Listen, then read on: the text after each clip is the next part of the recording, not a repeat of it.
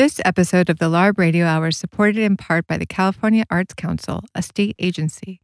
Learn more at www.arts.ca.gov.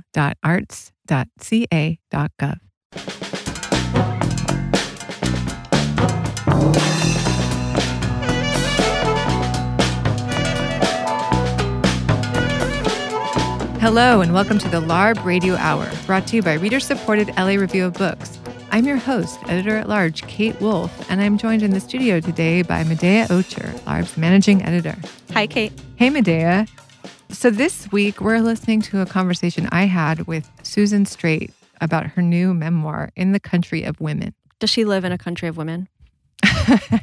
yeah, she kind of does. She, Okay. she has three daughters, I believe. She has a very large extended family. And that's what the book is about in part. It's her own story and then looking back at members of that extended family and their history. And these women are really impressive what they dealt with, what they endured, how they flourished. Even just alone on, on the amount of children a lot of them had, I was feeling rather humbled. Kate, if you could literally inhabit a country only of women, Mm, would good. you do it? Yes. Oh, I mean, are it's there? only women. can I watch images of men on? a- Absolutely. okay. Yeah, men can visit. It's just like any other country. Oh, men need can visit. Yeah, yeah. I mean, you'd This have you sounds need a like a fantasy land. It is for sure a fantasy. So I can get some visits from men, but then yeah, they can visit. It's just like any other country. It would just otherwise all the citizens are women and it's run by women. okay, yeah, I'd sign up. Yeah, would you? Absolutely, definitely. I wonder how many women would if you asked them. don't I, would say seventy percent. I think so too. That's fine. That's a seventy we want. exactly. Okay. Okay. Susan Straight's book is, is not about this at all, but But it's a fun but, exercise. but it inspired the conversation. So that's great. And it's a wonderful book. And I actually really enjoyed this conversation. She's a very, very powerful woman, conversationalist, and, and author. So I was lucky to talk to her.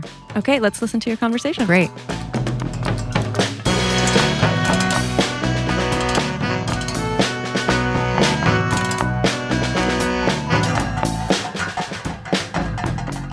Happy to have Susan Straight here in the studio with us today. Susan has published eight novels, including High Wire Moon and A Million Nightingales. She's been a finalist for the National Book Award and received the Robert Kirsch Award for Lifetime Achievement from the Los Angeles Times Book Prizes, the O. Henry Prize, the Lannan Literary Award for Fiction, and a Guggenheim Fellowship.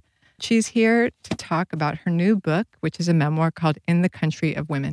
Thanks, Thanks so for much hav- for being here. Thanks for having me. So, I want to talk about the form of this book because there are so many different characters here. And it seems like the form must have come early on, I would imagine, to figure out a way to tell so many stories because you have your own kind of history and you intersperse it with different members of your extended family. And it also takes occasionally in the form of a letter to your daughters. So, talk about how you decided to structure the book. The structure is always the hardest, whether it's fiction or nonfiction. And because this memoir was so big, we couldn't even include a family tree because there are too many people in the family. For some people, they came from 11 kids and then they had 11 kids, and then their descendants had six kids, and now we had three kids. So the structure is actually one thing I love to think about, looking at all the different novels and memoirs that I love reading. Like, how did someone structure them? I really love Trevor Noah's uh, Born a Crime. That was a great book. Everyone in my family read it. I got it for my kids for Christmas, and then all the husbands and my ex husband and everyone read it. And for this book, chronological order would be deadly as well as dull because you start with people who arrived here in America in, in the early 1800s, whether they were enslaved or whether they were immigrants. So, as it turned out, I was writing pieces of the book, and what brought it together were those little interspersing things. But the talisman turned out to be the bullet. So, the organizing structure was the idea of American bullets and violence. Because this is a memoir about women moving ever west, not with men, but almost always without men, fleeing men, I was shocked by how, in both my Black extended family and my white biological family, one or two bullets were the defining factor that shaped a woman's entire life. So it turned out to be the first bullet, the second bullet, Fine's bullet, Jenny's bullet when she killed a man, the bullet that my grandfather threatened everyone else in the tiny little dance hall at the one room schoolhouse with, which is why my grandmother married him because no one else would dance with her because he threatened them all with death. It turned out to be the bullet and then my children. So you mentioned violence as this through line in these stories and that you come from a family of mixed heritage. Tell us more, just for listeners who haven't read the book, about some of the women that you uncovered in your family. The frontispiece shows my mother in law, Alberta Sims. We just had our giant family reunion, annual family reunion on Saturday at Riverside's Fairmount Park, and it was 105 degrees, and we were there for five hours, and there were about 150 of us. And when people saw the book, I had my first copies, they saw this picture of my mother in law, Alberta, uh, dressed up for a white glove event, and a lot of my female relatives cried. I wrote the book really to honor my mother in law, but her mother was orphaned at age five.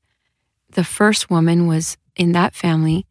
Washington Thomas was brought enslaved. His daughter Mary had three kids, and she was walking on a dirt road with her five year old daughter Daisy, and she was run down purposefully by two young white men in Sunflower County, Mississippi.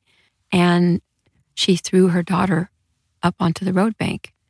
And so that daughter, Daisy, at five years old, was then alone.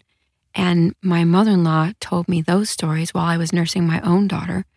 Between teaching at UCR, I would drive right down the street to my mother in law's house. She watched my kids. So that is one story, is the story of Daisy Carter. And then on my father in law's side, the first woman was Fine, who was born in 1869.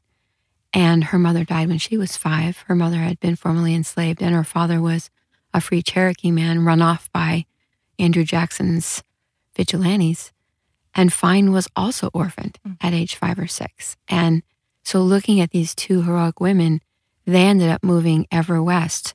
Fine moved from Tennessee to Denton, Texas, to Tulsa, Oklahoma. And then her daughter, Jenny, who's another pivotal woman, left home at 14 and worked as a prostitute when she was very young. And she was raped by a drunk white man one night and she shot him between the eyes.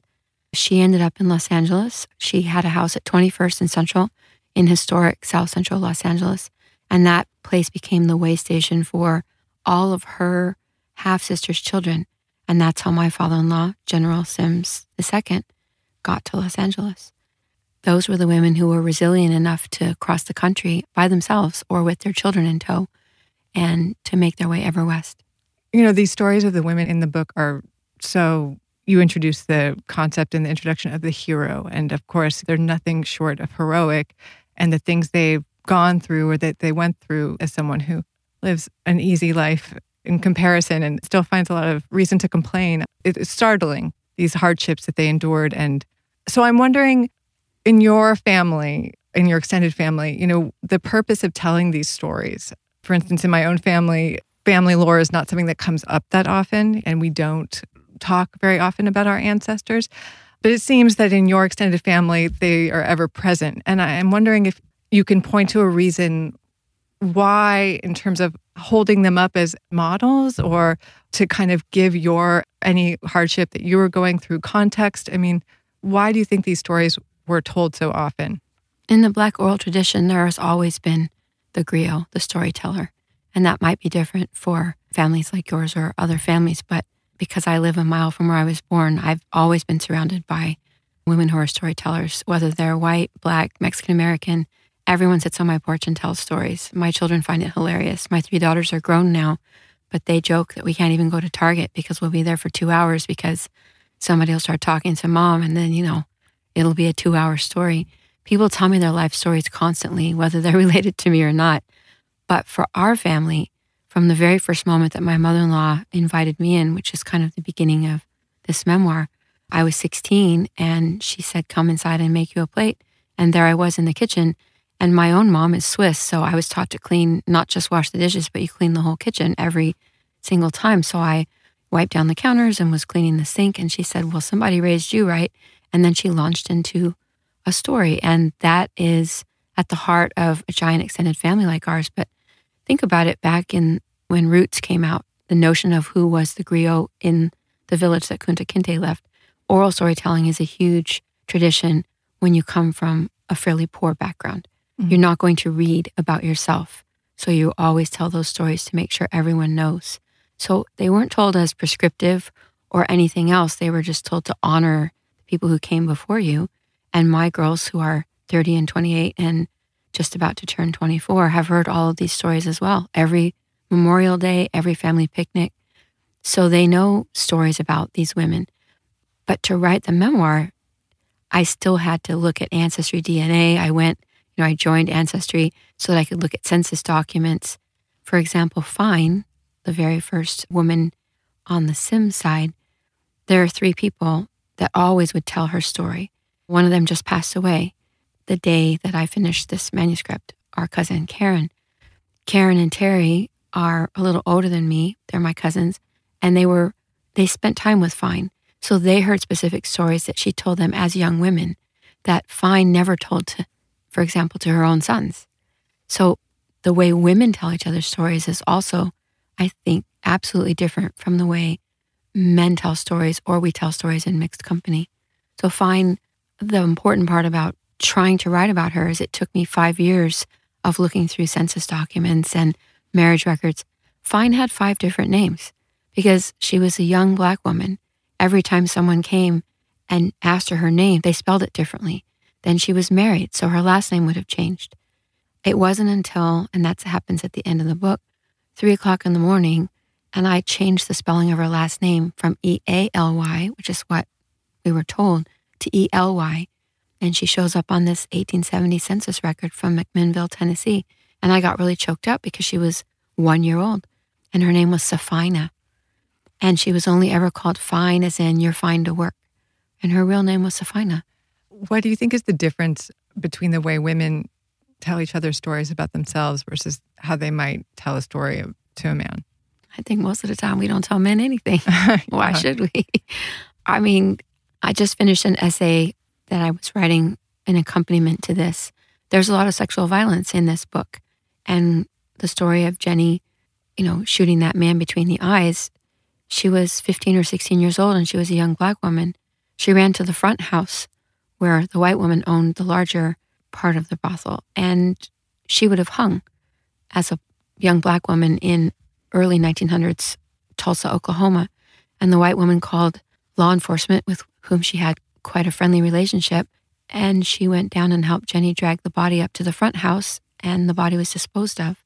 I think women tell stories about those things to each other in a different kind of detail than they would to a man. And I write in here about sexual violence as experienced by me and my friends and a lot of other people. And when my daughters read this in manuscript, they were kind of appalled. They said, Why didn't you ever tell us how hard things were for you when you were younger or for you when we were little and you were a single mom? I said, We just, you talk about that with the women that are your, your compatriots. Mhm. So I think there's a way that we tell stories among the women that are our own age, that younger women are telling stories to women their own age. And then there's an intersection when we get old enough and we're willing to share those stories. Mhm. But I don't believe we share them with men in the same way at all.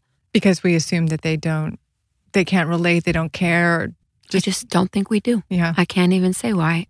I wrote this essay called Unsubstantiated because when sometimes when you do tell a man what happened to you, especially if it's a person in authority, then you're asked, well, why were you wearing that or walking there? Or why'd you go to that party?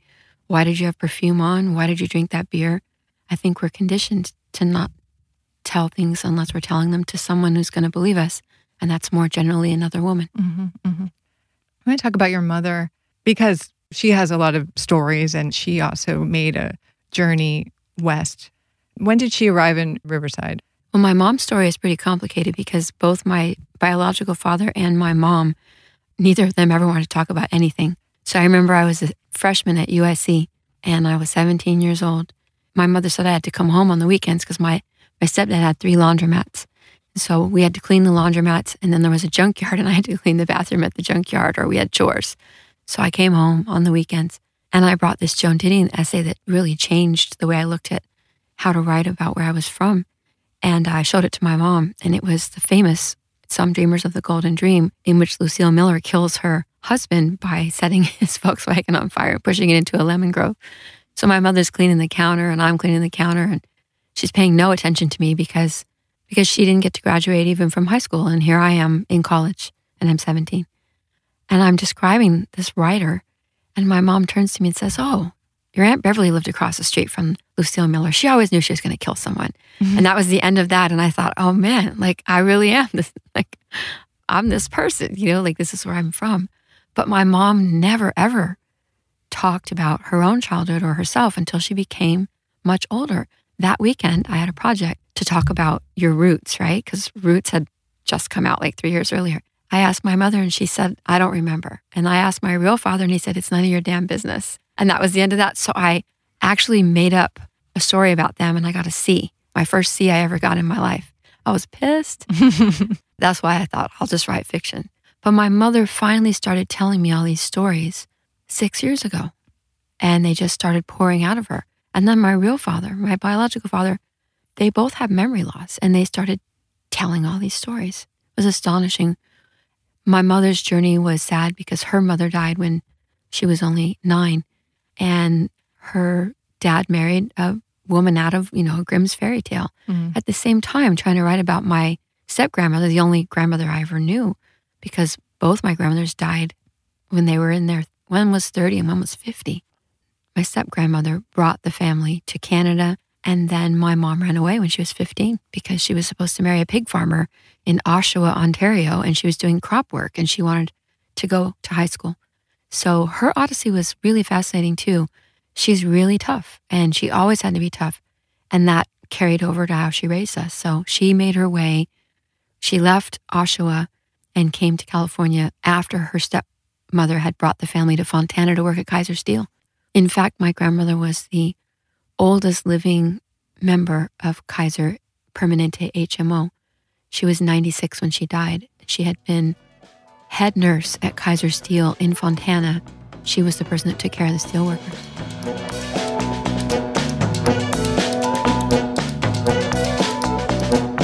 You are listening to the LARB Radio Hour, recorded at Emerson College in the heart of Hollywood.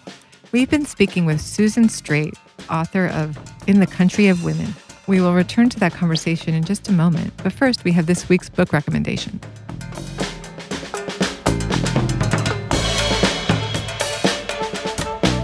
We have Julia Reichert and Steven Bognar in the studio with us today, and they are here to give us a book recommendation. Julia, you're going to start us off. What book are you going to recommend today? I might recommend a couple. I picked up a copy, a very old copy of Their Eyes Were Watching God by Zora Neale Hurston, which I always thought, oh, yeah, I sort of know what that's about. And I decided, you know, I'm just going to read it. And you know, it's a fantastic book. So I totally recommend that. Another one is The Underground Railroad, Colson Whitehead. Wonderfully imaginative, beautifully written, very engrossing, fantastic book. And I understand he's got a new one out right now. Yeah, and uh, I would recommend The Warmth of Other Suns by Isabel Wilkerson. Okay. Every American should read that book. 100%. It's about the Great Migration from the South that populated African American communities across the North. A profound book. And of course, The New Jim Crow. If we want to understand contemporary America and mass incarceration, The New Jim Crow by Michelle Alexander is essential reading. I totally agree with both of those. Well, that gives us a lot to do. Julia and Steven, would you repeat the names for the book and the authors? Their Eyes Were Watching God by Zora Neale Hurston and Underground Railroad by Colson Whitehead. Okay. And the other two? The Warmth of Other Suns by Isabel Wilkerson. The New Jim Crow by Michelle Alexander. Fantastic. Thank you so much.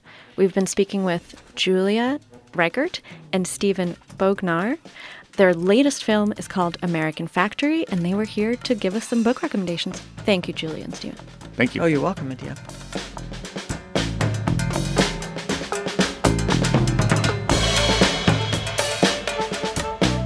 You are listening to the LARB Radio Hour. We now return to our conversation with Susan Straight, author most recently of In the Country of Women.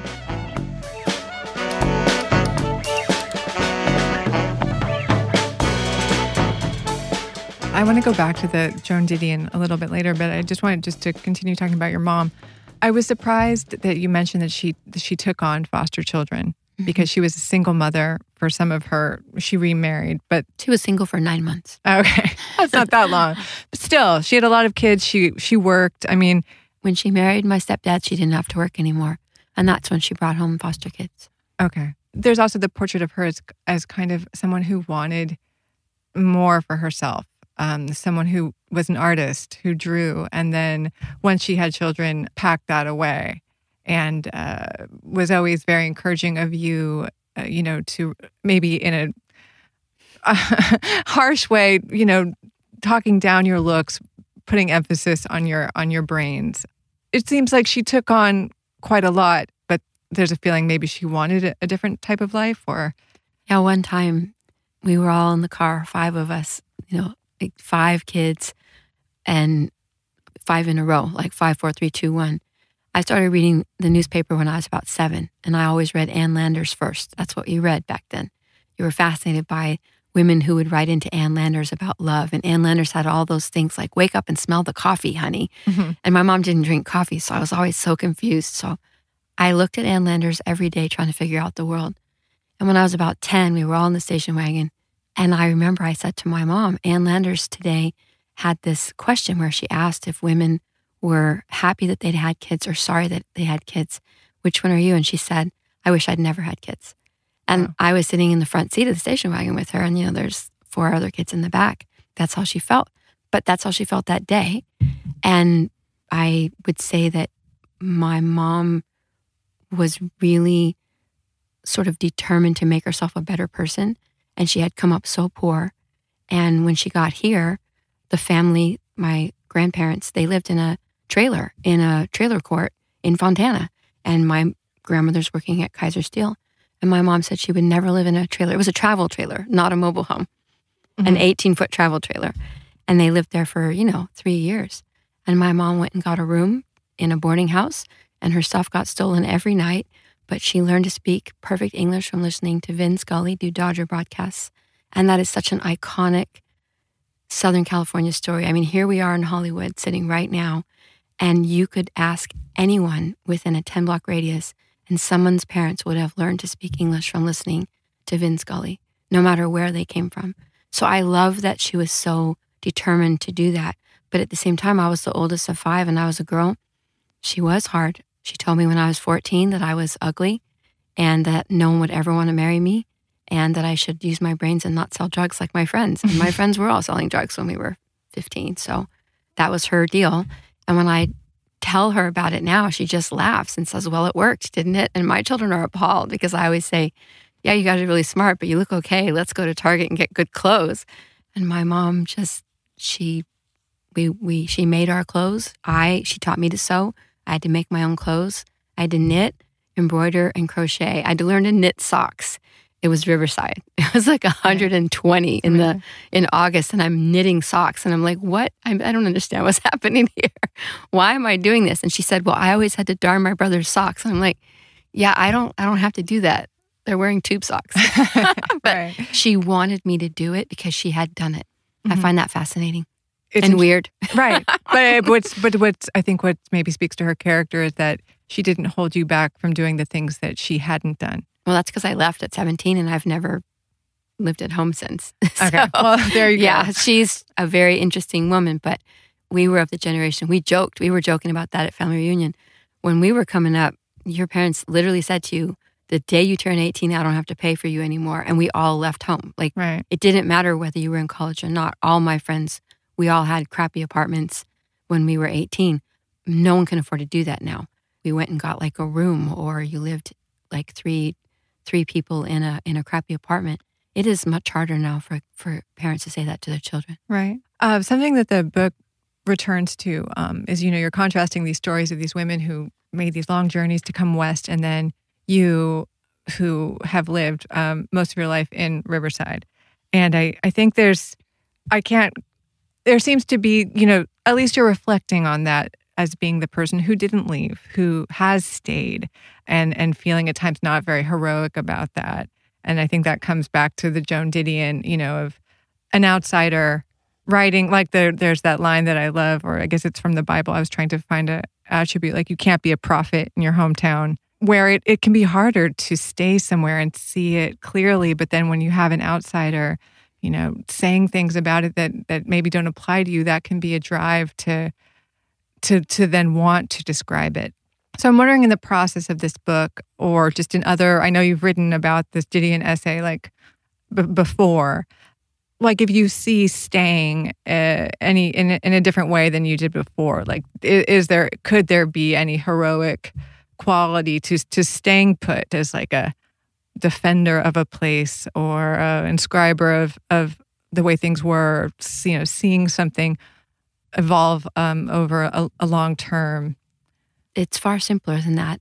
I went to graduate school when I was really young. I was I was 22, and I was married. And then I finished graduate school, and we were poor, and it was really cold there in Amherst. Mhm. And my husband wrecked the car at Christmas Eve, driving on black ice, and he was joking with everybody, our friends. You know, I'm a black man. Black ice doesn't want to hurt me. And then he wrecked the car, and then we didn't have a car.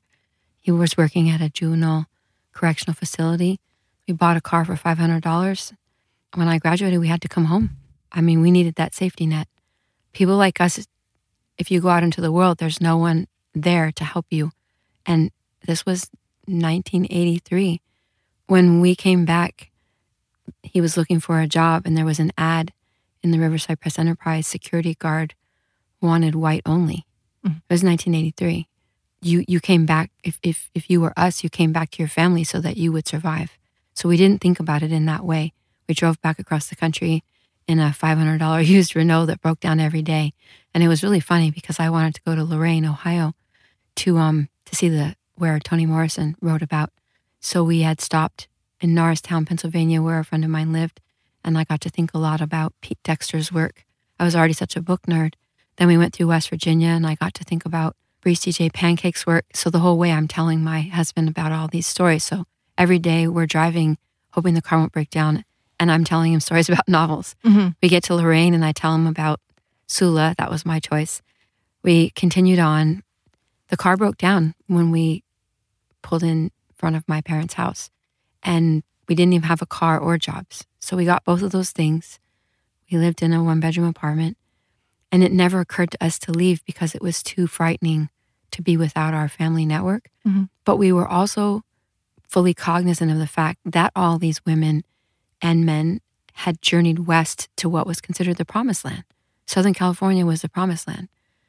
And we didn't have any intention of leaving because we were told that this was the promised land and we felt that way about it. Mhm. I mean, it wasn't easy. It was right in the middle of the first Great Recession. And everyone got laid off from Kaiser Steel. Kaiser, we had six family members laid off from Kaiser Steel.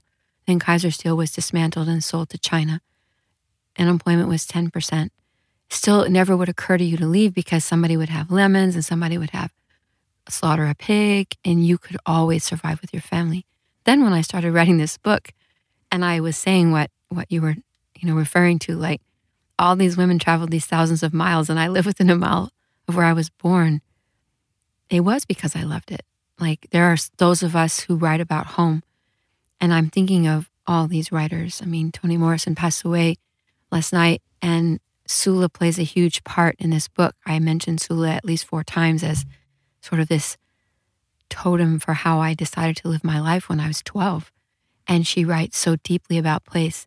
Already in my heart, I knew I would always want to write about this place long before I read Joan Didion. What I learned from Joan Didion was her prose was so beautiful and so precise.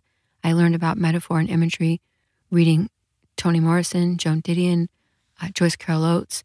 Toni Cade Bambara taught me about voice. James Baldwin, who ended up um, being my teacher, taught me how to like form a character and make a person work through dialogue. So I didn't ever think about it until people started saying to me, like, wait, you're from here? Mhm. Everyone I know, I've known since, you know, I was five. So I like that part. And I think every year I drive across America with my dog and I go all the way to Eastern Canada where my stepdad's from. I just got back on Friday. And I meet people everywhere. Walcott, Iowa, this time, uh, Peru, Illinois, Kearney, Nebraska. I spent some time in St. George, Utah. Everyone I met was from the place where I was, and they all talked about why they stayed. So I'm quite Mhm. fascinated with how Americans were more mobile in the past and maybe a little less mobile now. And at the same time, when you were in graduate school, the way you depicted California, it sounds like people weren't comfortable with that or they didn't like you you talk about being in a class and you know everyone's saying why aren't you writing about surfers um, oh right well because yeah i showed up at umass amherst and everyone said no one was from california at all. And people said well why aren't you writing about hollywood and surfing? And i was like because i live in riverside. Like we don't have water. Right right. how we're supposed to surf? And and so the things i was writing about when i was 22 were gun violence and my husband being shot at or, or threatened by policemen. And I was writing about that in, in 1982 and 1983, and nobody wanted to hear it back then. Now people are are more open and receptive to it. But when I was writing those stories, people said, Why are there helicopters in this story? Why are you being so dramatic? And I was like, There's always helicopters over our house at night. And right. they're like, That can't be true. You're making that up. You don't live in Saigon. And I'm I'm stunned because I'm thinking, why are you saying that what I'm writing about is not true? And I'm reading your story about Manhattan and you're talking about doing cocaine, you know, in a club and you're reading Jay McInerney and I'm supposed to believe that that is true, but you can't believe that I have helicopters shining the light into the bedroom and that's what wakes you up. Mm-hmm. I found that quite fascinating. How, do you think that's changed like significantly in, in fiction now? like the way the reception to your novels i mean it wasn't that my novels weren't received well i was this was just what in your this was in right. my like writing cohort and then when i came home i published my first book when i was 28 and i had my first kid when i was i was 27 first book and first kid and no everyone was glad that i was writing about our southern california the one that we grew up in so that's always been lovely and always been wonderful but it was just that moment where I was on the East Coast. And that still does happen on the East Coast. And people will say, well, it's different out there in California when someone's shot. And they'll say, it's nicer out there. You all have yards. And I have had to say to them, when our nephew gets shot in the driveway, it doesn't matter that there's a palm tree overhead. And they say things like, well, it's a little tougher on the East Coast. And I think that's interesting because when someone dies here, we feel exactly the same way as someone in Chicago or New York. There's a line in the book where you say that had you had sons, um, everything would have been completely different. And I wonder if if part of what you're referring to is is living with that constant fear of, of violence. That's not it's a different kind of violence, perhaps that you worry about, you know, with women. No, um, I didn't let my daughter go get gas at eleven o'clock last night at the gas station because now I'm afraid she's going to get shot because she's a black woman. Right. Nope. I didn't have sons, and I said it would have been different because we were a pack of four women in our house, and having a boy inside changes everything. But we have a giant family and a million nephews, and I mean, all the men in our family, including my brother, who died very young, have had pretty rough lives, and there's been nothing but guns and violence. Being a mom of three daughters, meant that I was constantly worried for their boyfriends or their husbands in the same way that I still have to say, my ex husband will call me and say, Oh, he works for a, an auto auction company. So he's driving all over Southern California to deliver cars. And he'll call me and say, Oh, I'm in San Bernardino or I'm in Long Beach. I hope I'm okay today. That's now. But yeah, last night was was really something. I was to say to my 28 year old, no, let's let's not go out and I don't want you going out and getting gas not with the way things are right now. Mm. We'll do it in the morning when the sun comes up.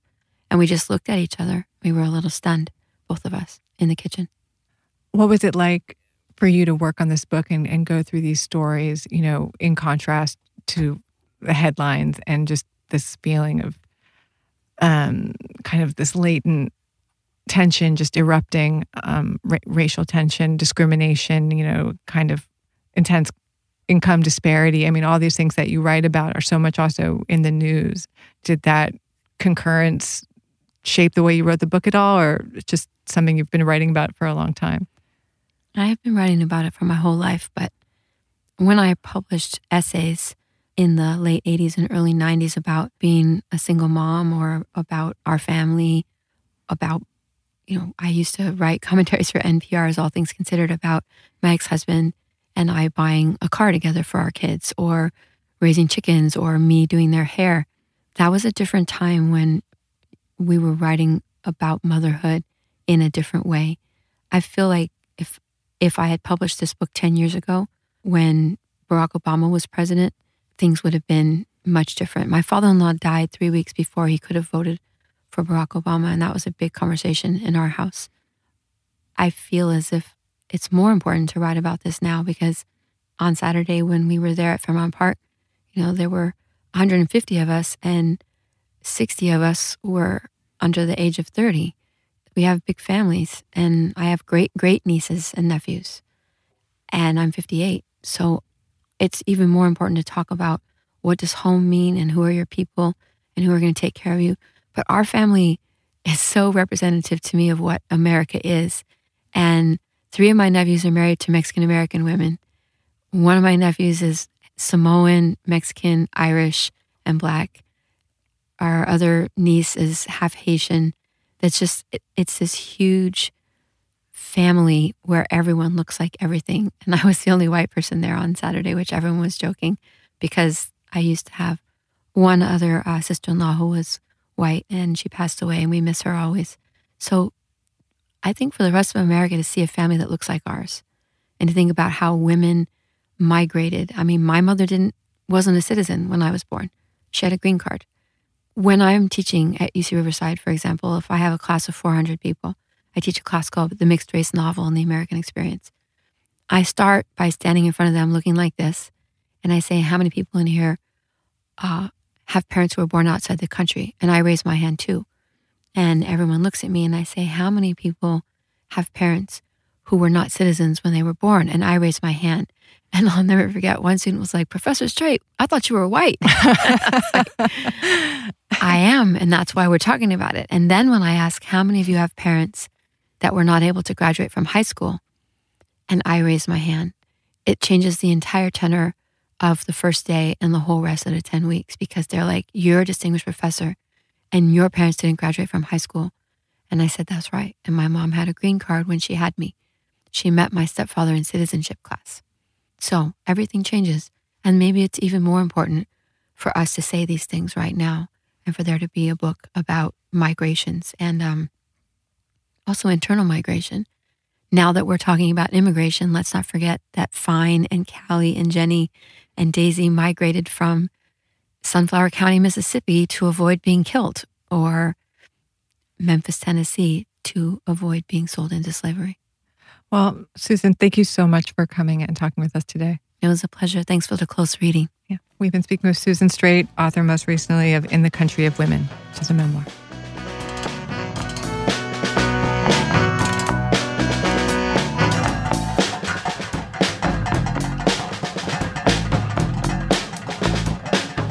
You've been listening to the LARB Radio Hour. Subscribe to our podcast in iTunes, SoundCloud, and Stitcher. If you like the show, leave us a comment and tell us what you think. The LARB Radio Hour's executive producers are Eric Newman, Medaya Ocher, and Kate Wolf. Our engineer is William Broughton. Production assistance is provided by William Broughton, Eleanor Duke, Lauren Kinney, and Jake Levins. Our theme song is by composer Imogen Teasley. Special thanks to Alan Minsky, who is no one's moral conscience, for production assistance, and to Emerson College for the use of their studio in Hollywood. Tom Lutz is the publisher and editor in chief of the Los Angeles Review of Books.